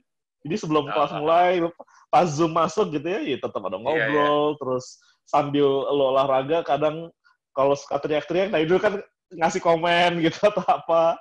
After workout juga masih ada. Nah itu tetap kejaga sense of community ya dan eh, orang-orang yang di komunitas kita selalu selalu ada buat kita dan ngebuat kita survive gitu. Hmm. Jadi yang ngebuat yang lucunya adalah ya ketika sana atau ya lu punya jalanin bisnis itu bisa survive di masa pandemi ini bukan bukan modal dukungan modal yang kuat, tapi Betul. dukungan orang-orang gitu, people gitu. Iya, It's not about iya. money, tapi it's about people gitu. Iya. Bikin lo survive. Iya, iya, iya. Ya itu ya, berarti mo- modalnya untuk ngejaga atmosfernya, untuk community yang kuat itu, itu penting banget ya, Bi ya? Khususnya di Iya, sana ini iya. ya. Iya, iya. Ah, ya bisa Dan dibilang lo- kita nggak dan lo ngontrolnya gitu sampai sejauh ini gimana, Bi? Kontrol ya. Kontrol secara community-nya, segala macam. Dengan Oh. lo terjun tadi itu. Satu, community ini kan yang membuat lo survive. Cara ngejaganya adalah nggak aneh-aneh. Jadi cukup lo betul-betul uh, stay true to yourself, ya, jadi diri lo sendiri, terus tetap jadi temannya mereka. Karena Hmm. mereka ada di skip di dekat lo ini, da- jadi teman lo, karena ya memang mereka ngeliat lo jadi temannya mereka kan, gitu. Iya, iya. Nah, uh, dan itu kalau nggak bisa lo palsuin, nggak bisa lo buat-buat. Kalau lo misalnya uh, fake atau lo punya niatan lain, pasti kecium lah gitu kan. Dan- Hmm. Kayak gini deh, lo gimana sih cara lo ngejaga temen lo? Kan nggak aneh-aneh kan? Lo tanya kabarnya, lo ajak ngobrol, lo uh, lo lo hang around aja gitu sama mereka gitu dan nah itu ca- cara ngejaga komunitas lo. Jadi uh, kasih perhatian. Terus kalau di sosial media ya lo uh, tetap online presence lo harus lo jaga dengan cara lo berikan kebaikan. Jadi lo edukasi apa yang lo post itu adalah sebuah uh, materi-materi yang edukatif. Terus kemudian kalau misalnya secara manajemen itu ya, cara ngejaganya adalah dialog. Jadi karena kita family business, semuanya terjadi di meja makan kan. Jadi kayak lo Iya. makan ngomongin sana apa segala macam sana. Terus back office sana, timnya sana nih udah udah kayak family-nya kita juga gitu. Dan Hmm. ya kita hampir tiap hari ketemu, tiap hari juga kita WhatsAppan apa segala macam. Jadi uh, hampir 24/7 tuh kita ngomongin sana dan itu Hmm. gimana cara kita tuh untuk ngejaga sana ini berjalan. Dan Hmm. ya kita turun langsung. Jadi ketika berubah ke online, itu yang menjadi admin untuk kelas-kelas Zoom ini ya kita-kita juga gitu. Kita langsung bagi tugas gitu semua pada uh, perannya masing-masing gitu. Nah, kalau bukan kita yang megang itu pasti akan beda banget gitu. Jadi kita pegang sendiri. Itu ngejaga hubungan kita dan komunitas. Jadi lo kan kayak misalnya Hmm. ik- ikut kelas online kayak gini, hostnya lo. Iya. Ya ini hostnya kayak gue, hostnya adik gue atau siapa tim kita gitu. Jadi begitu lo masuk ke kelasnya, yang lo lihat ya muka kita. Gitu. Iya, iya, iya, iya. Ya, jadi hal-hal kecil itu yang ngejaga eh, komunitasnya tetap kejaga lah gitu. Ah, iya menarik juga ya. Iya. Tapi eh, sekarang udah mulai jalan lagi untuk kelas-kelas offline-nya udah mulai berjalan lagi, Bi. Belum, belum. Jadi memang eh, paling tidak belum sih. Kita belum berani. Oh iya. Meskipun kemarin udah diperbolehkan sama eh, Pak Gubernur, yang memang sekarang udah disuruh nutup lagi kan. Hmm. Nah, kita merasa punya tanggung jawab untuk eh, menjaga lingkungan kita, paling nggak. Jangan sampai kalau misalnya ada sebuah kejadian yang nggak diharapkan, munculnya dari sana. Itu jangan sampai. Benar. Karena apa? Ya kan olahraga itu ya emang pusat pusatnya penularan gitu loh lewat keringat, lewat udara yang kesembur atau apa. Jadi memang kita mengambil sikap oke, jangan dulu sampai kitanya nyaman. Nah, Tapi kalau sana, dalam wak- sana, sana kopinya, Bi? Itu juga Buka terus alhamdulillah Mas. Buka terus Masih buka dan terus ya? uh, iya kita uh, tahun dua kalau orang sekarang punya botol liter, liter-literan itu, kita udah punya liter dari tahun 2018. Iya. dua tahun lalu. Wih, keren. Iya. Kaca ya, Jadi- kaca. Waktu itu kaca ya, Bi? Enggak, kita kaca ada. Eh, botol liter yang sekarang, eh, liter Aha. plastik, itu udah ada dari, keren dari ya. dua tahun lalu. Jadi eh, komunitas dan konsumen tetapnya sana tuh udah terbiasa beli beli botol literannya kopi sana. Dulu tuh gue tahu kopi-kopi yang kekinian ini ya. Gue tahu Hmm. tuh pertama Tuku, Tuku. Tag- Sagale, terus sana Nah. loh, Bi. Ya emang kita yang pertama. Maksudnya awal-awal. Lo Jadi termasuk sana- generasi awal kan? Awal, iya. Kopi Setelah kekinian Tuku, ini ya? sana. Heeh. Setelah Tuku, sana. Baru Sagale. Dan abis itu tiap minggu ada aja yang baru gitu kan. Iya, iya. Tahun 2016. Dan lo sempat dapet penghargaan apa ya? Kayak best Oh. Grab Ya, Gojek apa bukan. ya? Apa ya? GoFood, GoFood. Jadi GoFood, eh, ya. GoFood the best the best partner ya. Kita nominasi nom- nominasinya juga lucu. Tuku, Sana, sama satu lagi tuh minuman bubble-bubblean lah gitu. Jadi ya gue sama Tuku tuh nah ini ada ceritanya lagi. Ya kita emang gue nganggap dia tuh bener-bener kayak kayak ini kita lah apa so, sobinya lah gitu. Iya, iya, iya. Nah, uh, itu ya, juara umumnya Tuku waktu itu. Kita uh, kita nominasi. Nah, tapi nggak akan ada kopi Sanet kalau nggak ada kopi Tuku. Jadi Tio, gue dulu adalah regulernya Tuku. Hmm. Jadi ketika gue punya ide uh, membuat kopi sana, yang uh, ya namanya ketika lo namanya entrepreneur atau bisnis itu akan sangat uh, sangat berguna ketika lo punya mentor. Mentor bukan berarti harus uh, lo ini lo enggak. Tuku eh si Tio itu lebih muda dari kita, jadi kayak dia lima tahun lebih muda lah. Ya tapi gue datang ke dia, eh yuk gue uh, punya ide mau bikin ini nih coffee shop gitu ini ya udah yang gue gue bikin bisnis plan sendiri apa segala macam apa. Yang validasi Tio yang oke okay, kayak make sense gitu. Uh, terus ketika kita um, bikin resep apa segala macam ya Tio juga datang dia ngetes kopinya gitu. Oke ini Hmm. bisa lo jalan nih gitu. Ya udah sesimpel validasi itu yang menguatkan kita tuh buat ini harus jalan nih gitu. Ini, ini bisa nih jalan gitu. Karena memang waktunya tuh tight banget. Tahun 2017 eh 2016 itu tuh 2016 jadi dilalah tempatnya kopi sana itu tenan sebelumnya ya dia gulung tikar. Dan gue cuma Tako punya lokal waktu Tako bukan. lokal ya? bukan tako lokal kan sebelah kiri. Nah ini sebelah kanannya gitu. Hmm. namanya eh, salon lah tadinya eh bukan salon restoran lah restoran gitu kafe. Nah dia dia tutup. Nah terus gue cuma dikasih waktu dua minggu untuk eh, dua minggu eh dua minggu untuk bilang eh, akan gue ambil dan satu bulan untuk sampai buka. Ya udah Astaga. jadi gue dalam waktu dekat oke gue ambil tempatnya. Satu bulan gue bikin resep apa segala macam R&D itu sampai buka nah tapi bukan tentang satu bulannya yang menarik. Ah. nah di Lala di tahun 2000 dari dulu gitu dari dulu gue senang traveling. Terus saya namanya arsitek ya se- senang nyoba tempat baru sama ngopi kan? Iya, itu iya, dari iya, udah. dari tahun 2015 kalau lihat postingan-postingan gue sebelum kopi sana buka isinya gue keliling tempat kopi. Nggak ada Iya, alasan. pengen gue cobain aja. Gue beneran gue beli beans apa gue gue gue gue bikin kopi terus kalau ada orang datang sana gue bikinin kopi eh lu cobain nih nih. Terus pada ya udah pada suka aja gitu. Nah Ah, ketika, ketika gue dikasih waktu satu bulan untuk buka dan menemuin eh, apa menu-menu dan segala macam ternyata bukan tentang satu bulannya tapi ternyata perjalanan gue berapa tahun sebelum ini nggak buat bahwa dalam satu bulan ini gue bisa menemukan iya. mem- apa membuat resep uh, kopi sana. Jadi ya itulah menariknya bahwa ternyata yang kita lakukan sekarang atau nanti itu ternyata nggak lepas dari hal-hal hal-hal baik ya tentunya ya yang kita lakukan sebelum-sebelumnya gitu.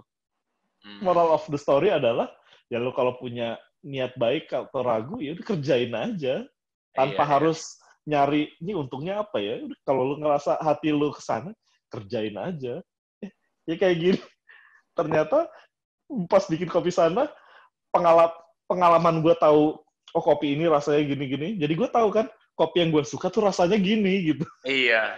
iya, itu intinya. Jadi gue bisa bikin kopi yang uh, gue suka dan orang-orang di sana sekitar gue itu suka rasanya kayak gimana. Nah, lu nggak ada rencana untuk uh, bisnis sana ini diperbesar lagi? Oh, diperbanyak Oke. lagi, atau sana kopinya nih kan janji Nah. jiwa segala Ya, macam ya, kalau ya, kopi ya, ya. impiannya. ini pertanyaan menarik. Itu pertanyaan ketika tahun 2006 2016-2017. Abis ini sana ke- ngapain gitu ya? What's Hmm. next gitu buat sana? Jadi eh, 2017 itu pertanyaan di eh, kita berempat nih mau ke mana nih sana? Karena eh, waktu itu eh, banyak banget tawaran gitu kan untuk untuk oke ada yang nawarin tempatnya, nawarin kerjasama apa segala macam. Tapi ya apa iya sampai gue eh, ikut komunitas-komunitas entrepreneurship lah. Jadi gue kayak ini speed dating untuk eh, entrepreneurs. Jadi kayak coaching klinik gitu. Gue datang terus eh, gue pertanyaan gue ya abis ini tuh apa gitu untuk untuk untuk eh, bisnis kita. Ya udah waktu itu berarti kan udah jalan 4 tahun, lima tahun malah. Nah ada satu jawaban eh, yang sebenarnya ada satu ya ada satu pertanyaan atas pertanyaan gue yang menggelitik. Jadi waktu itu ada satu mentor yang nanya gitu, menurut kamu berkembang itu tuh apa gitu? Apakah berkembang itu berarti kamu bertambah besar atau bertambah banyak gitu? Apakah bisa nggak kamu ngelihat kalau misalnya berkembang itu bukan tentang fisiknya tapi manfaatnya? Bagaimana kamu tuh punya dampak eh, ke lebih banyak orang dengan dimensi yang bisa kamu ciptain. Terus kemudian eh, kamu bisa ngebuat eh, mungkin diversifikasi gitu, diversifikasi dari dari brand kamu gitu. Jangan bukan berarti ya kamu mau berkembang berarti tambah makin gede makin oh iya juga ya. Nah, dan balik lagi waktu itu kita berempat sangat mengedepankan eh, kualitas kehidupan kita bersama keluarga. Jadi ketika kita makin besar atau makin banyak, bukan berarti hidupnya makin enak kan? Ya kita mikirnya harus bertambah, waktu yang kita bisa kasih buat anak-anak kita dan keluarga kita juga semakin berkurang. Iya kan? Resiko juga makin besar ya, resiko juga makin Resiko besar. semakin juga ya. besar, iya. Heeh. apalagi kan kalau lo mau berkembang, berarti kan lo harus membuka diri lo terhadap investor. gitu. Nah, buat sana, investor tuh udah nggak mungkin. Jadi, eh, sana memang ya bisa dibilang menutup ya, menutup terhadap investor. Jadi kita berkembang secara organik dan kita percaya dengan cara yang kita lakukan gitu. Ya memang ya organik sekali gitu, nggak secepat eh, mungkin kalau ada brand yang diinjek dengan eh, dana gitu. Nah, pada akhirnya kita sepakat bahwa ternyata sana itu ya harus bisa kita jangkau dengan tangan kita sendiri. Hmm. Artinya ya titik-titiknya, terus manajemennya, cara kita menjalankan ya harus bisa terjangkau oleh kita dan lewat eh, titik yang tidak terlalu banyak, ternyata kita bisa mendiversifikasi mungkin channel-channel revenue sehingga in other in other words gitu dengan kata lain kita bisa berkembang juga gitu. Jadi eh, contohnya misalnya kita bisa punya eh, sebuah di tahun kelima setelah brand kita besar ternyata ada kesempatan untuk brand-brand itu ya brand uh, corporate untuk tap in terhadap kegiatan-kegiatan sana. Itu kan berarti satu channel lagi, bukan cuma ngandelin kelas. Terus kemudian kita bisa membuat uh, kegiatan-kegiatan atau event gitu yang memang bisa uh, sebagai sarana untuk mengcapture uh, orang-orang baru yang belum pernah ke sana gitu. Jadi kita bisa bikin event kayak sana party atau bikin Uh, kita paling gila kemarin bikin Sana Women 10K yang isi 1.500 orang. Widih. Itu kan, iya, race khusus cewek gitu, race, race lari Ah. khusus cewek untuk se- uh, 1.500 orang gitu. Jadi Oh bahkan event Eh. itu pun juga nggak di dalam sananya ya, bisa jadi di luar ya sana. di dalam sana. Nah itu jadi Ah. jadi lewat bahkan bikin event yang isinya bukan olahraga sana, tapi bisa exposure-nya Iya, lebih besar kan ya. Itu kan growing juga kan. Nah, dan itu nggak mungkin kejadian kalau misalnya kita tuh ternyata punya 10 cabang gitu atau punya berapa belas yang kita nggak bisa mikirin hal-hal yang lain gitu dan uh, ternyata gue gue gue uh, paham ternyata berkembang tuh nggak harus makin besar, nggak harus makin banyak, tapi kita bisa menemukan cara lain untuk mendefinisikan kata berkembang yang sesuai dengan kita gitu. Ya kan kalau orang lain berkembang adalah tambah banyak atau tambah gede, ya itu mungkin definisi mereka buat kita berkembang itu bisa dengan cara lain. Yang yet ternyata bayangkan kalau kita punya 10 cabang dan sekarang pandemi. Oh iya. Nah, Gak, gak ngerti lagi tuh kayak gimana. gak ngerti lagi. Iya. Untung cuma tiga cabang dan ya udah kita bisa kita bisa survive. Nggak akan sur- Lu Betul, bayangin betul. 10 cabang nggak akan survive. Tapi akan tapi ada penambahan eh, member nggak bi dengan kondisi online kayak online. sekarang ini ada Oh, penambahan iya. ah, member nggak? Tentunya. Jadi Iya, kan dengan online nggak terbatas jarak lagi kan? Ya iya, karena iya. eh, Oh, ya bahkan kita yang gua lagi- dari luar kota pun bisa ya sebenarnya. Bisa, lo dari Kalimantan, teman kita yang lagi di Singapura, Malaysia, ada yang di Eropa gitu, kita bisa saling eh, bisa ikut gitu dan kapasitas kalau bicara kapasitas ada kelas yang memang maksimal mungkin 30 40 orang ketika online satu kelas itu bisa ada yang 150 orang Berapa persen ya? 300 persen nah tapi nggak semua 300. kelas Iya, nggak iya, semua iya. kelas Eh, ya terutama kelasnya Laila itu itu bisa gitu jadi Hmm. 500 persen ya berarti kalau misalnya isinya 30 Iya. orang terus bisa jadi 150 orang iya 500 ah. 500 persen tapi dengan harganya kan juga berbeda harga online Hmm. gitu Hmm. Hmm.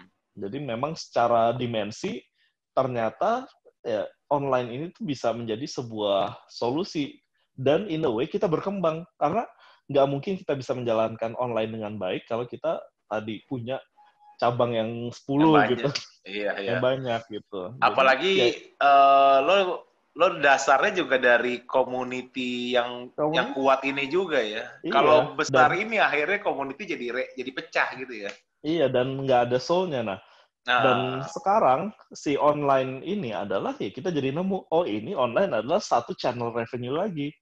hmm.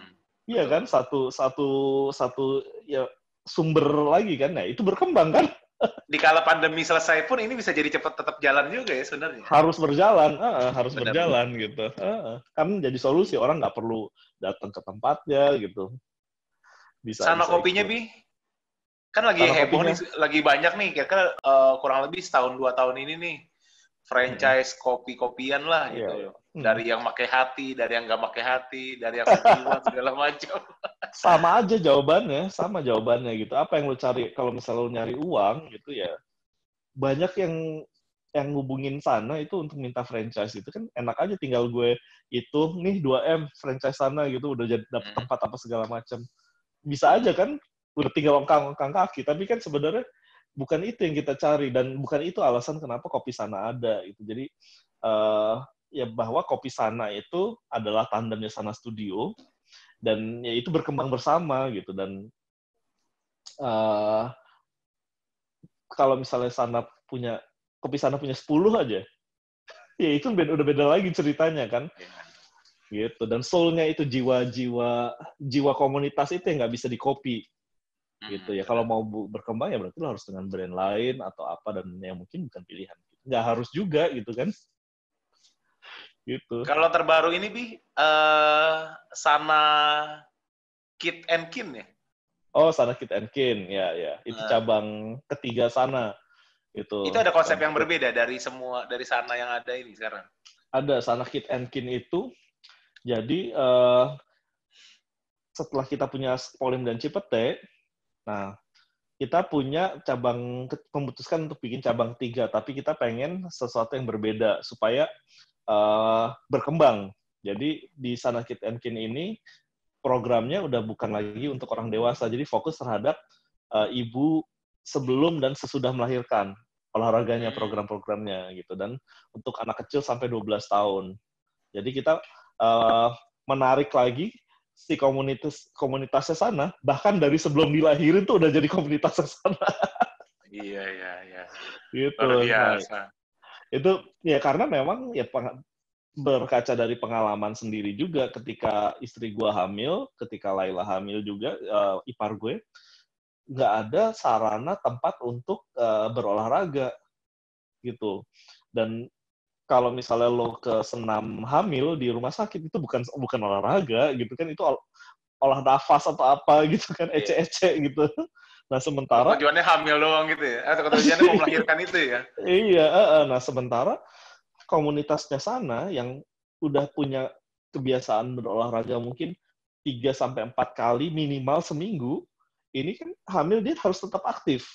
Betul. Nah, nah ini harus disalurkan dengan proper gitu. Nah, nggak ada sebelumnya. Jadi uh, kita gandeng partner baru namanya Adianti. Itu dia memang punya sertifikasi untuk olahraga ini untuk pre dan postnatal uh, workout gitu. Jadi kita menggandeng orang yang tepat untuk berkembang gitu. Jadi ya itu untuk anak kecil ya, juga ada nih. Iya anak kecil, uh, anak kecil sampai untuk 12 kecil tahun. Ada, ya? Uh, hmm. Iya untuk dewasa juga ada, tapi porsi olahraganya itu lebih besar untuk si ibu dan anak ini gitu. Hmm. hmm, hmm. Nah uh, tadi menarik nih lo bilang lo cerita bahwa part bahwa ini jadi kayak family business juga kan, iya, karena iya. partnernya iya. yang ada uh, ade dan istri yeah, dan yeah. Hmm, uh, hmm, hmm. ipar lo kan? Iya yeah, iya yeah, iya. Yeah. Uh, ada yang paling dominan nggak di antara lo berempat? Ada. Jadi nah itu itu juga banyak yang nanya. Jadi gimana sih lo cara berempat itu tuh bisa bisa akur sampai sekarang gitu ya? Uh. Gimana resepnya? Karena kan banyak teori bisnis juga, lu jangan pernah bisnis sama keluarga. Nah, ini kita melakukan apa yang orang bilang nggak boleh gitu kan. Iya, iya, nah, iya. Uh, jadi uh, kuncinya adalah ego sih sebetulnya. Ego. Kalau lo bisa punya kontrol atas ego lo, itu pasti bisa berjalan. Jadi kalau dibilang uh, dari kita berempat, tentunya yang vokal adalah uh, gue hmm. dan uh, Laila, ipar gue gitu. Jadi kita lucunya dari berempat ini dua pasangan ini kayak kebalik. Jadi uh, gue dan Laila itu orang yang vokal gitu, yang selalu berdebat, selalu men-challenge idenya satu sama lain itu kita berdua gitu. Nah, hmm. sementara pasangan kita, adik gue, adik gue tuh sangat sangat uh, di belakang layar sama kayak halnya istri gue juga gitu. Jadi dua istri gue kayak ngerem gue, adik gue kayak ngerem si Laila dan jadi kayak jembatan komunikasi. Nah, uh, apalagi gue kakak lagi kan, hmm. kakak nomor satu gitu. Nah, tapi pada akhirnya ya betul-betul sih uh, ego. Ya kalau ya kalau gue memposisikan diri sebagai kakak ya, ya udah ketika ada saatnya lo harus bicara, ada saatnya lo harus mendengar. Dan hmm. sebenarnya yang bisa kunci untuk kita bisa berjalan langgeng gitu, apa pun bentuk partnership, bukan kemampuan bicara, kemampuan buat kemampuan buat dengerin. Iya iya iya. Gitu, uh -uh. itu sih kuncinya. Dan uh, apa namanya di balik itu ada kelemah uh, kelemahan lo dalam berbisnis ini apa bi? Oh kelemahan gue dalam berbisnis. Uh, ah. Iya. oh ya ini semua nanti relate. Jadi satu, uh. kalau lo lihat dari cara gue berolahraga itu juga udah kelihatan. Satu, gue orangnya gue very kompetitif kan, terlebih buat uh. diri gue sendiri. Gue senang men-challenge diri gue gitu. Jadi kalau ada sesuatu, gue cenderung punya goal besar gitu dan gue cenderung ngegas terus gitu kayak, yeah, oke okay, kita bisa. Gue sangat optimis gitu. Gue super optimis orangnya. Jadi apa pun yang uh, misalnya gue ngelihat dalam berbisnis, oke okay, gue set goal selalu besar, terus selalu gue gas tanpa ngerem gitu. Nah, yang penting gue kerjain aja dulu. Kalau salah tinggal dibenerin, ya kan? Atau kalau salah sama orang tinggal minta maaf. nah, hal ini ya memang menyebabkan uh, satu mungkin orang bisa sakit hati atas kelakuan gue ini karena gue kan selalu ngegas gitu.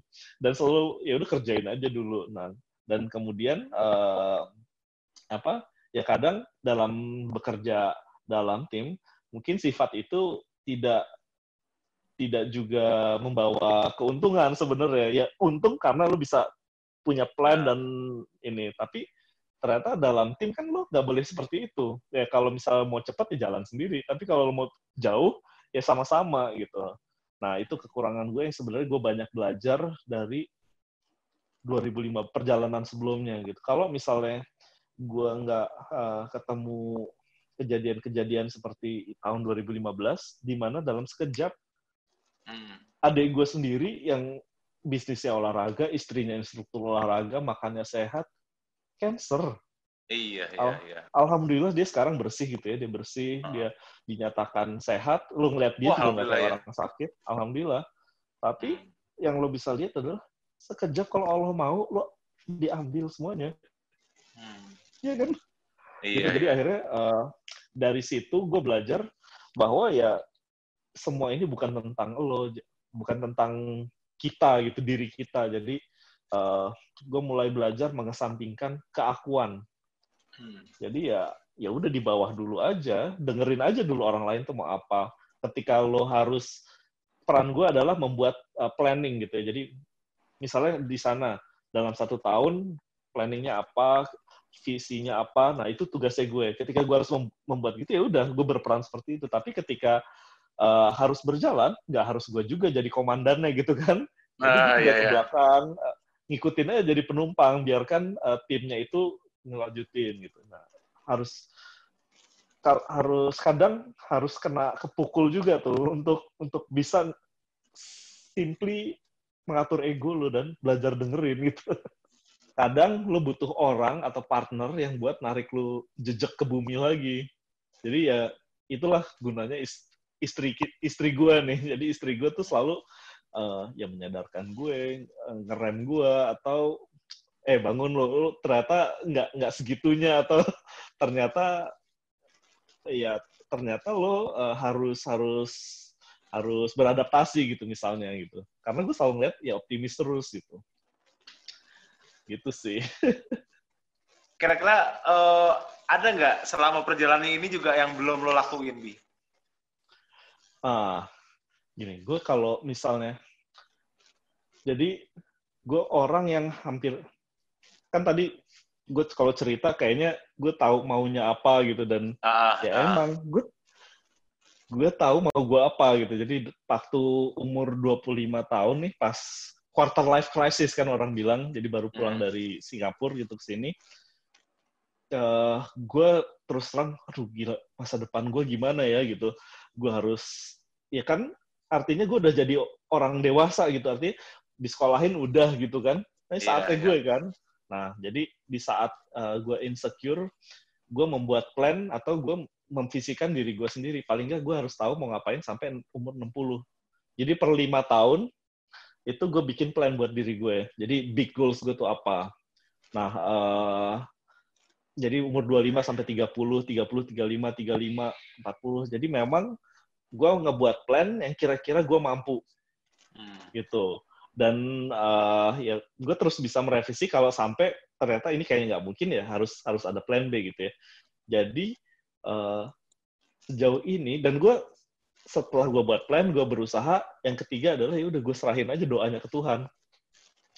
Nah kalau ditanya yang belum gue lakukan apa ya ya banyak. Ke depan masih banyak rencana gitu. Tapi bukan berarti nggak nggak kesampaian gitu ya. Iya, nah, iya, iya. ini juga lucunya nih. Kayak misalnya uh, eh, gue punya plan punya rumah pertama gitu di antara umur 30 sampai 35. Jadi repelita kalau dulu kan repelita ya namanya iya, rencana yeah. pembangunan lima tahun. Nah ini di di 30 sampai 35 gue punya rencana uh, punya rumah sendiri, rumah pertama gitu sebelum-sebelumnya tuh udah nih gue nikah umur berapa, punya anak berapa, itu alhamdulillah kejadian. Nah, pas punya rumah ini, jadi kan udah ada tanahnya tuh gue beli tahun 2013. Nah, itu masih umur 33 tuh. Tapi kok duit untuk ngebangun kok nggak nggak datang datang gitu. Terus kayak ya udah ya udah tapi ya udah gue pokoknya gue bayangin pokoknya gue punya rumah rumah gue kayak gini apa sih kayak gue bayangin terus gitu ya uh. eh dilalah dilalah umur di ulang tahun gue yang ketiga lima Jadi ke ulang tahun 24 Mei. Di umur gue tahun di um, eh di ulang tahun gue yang ke-35 yang kejadian apa? Gue selamatan sama kontraktor gue, rumahnya selesai. Wih, Di ujung. mantap. Di ujung. Ah, ah, gue iya, iya. gue nggak nyadar gitu gue setelah ini baru sadar ya gue kasih lihat rencana ini ke istri gue kan Eh, gue Ah. "Beb, inget gak waktu itu aku pernah ngasih lihat ini rencana ini lihat deh coba di umur 30 sampai 35 rencananya apa rumah pertama di umur 35 di ujung ini kita nggak tahu gitu Ah, berarti di Iya, umur kan? 40 nanti anak satu lagi ya, Bi? waduh nggak tahu ya Aduh, udah 37 nih. Iya kan? Aduh. Ini tiga tahun lagi nih. Tiga tahun lagi berarti iya. ya, tiga sembilan lah. Istri hamil Iya. lagi kan? Waduh, waduh, waduh, waduh. Siti Hadidah aja ini ya setelah 40 ya baru terus punya Nah anak ya. itu dia, itu dia.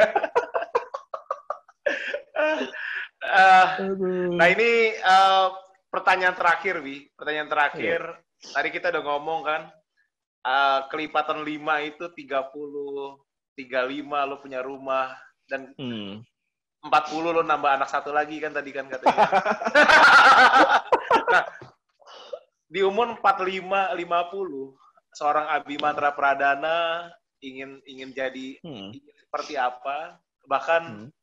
Ago arsitek dan Sana Studio juga Sana Kopi ini mau bagaimana nih, Bi? Yang 5 jelas, atau 10 eh, tahun, 10 tahun ke depan. Iya, ya. Yang jelas gue nggak melihat diri gue tuh nggak jadi arsitek sih kayaknya.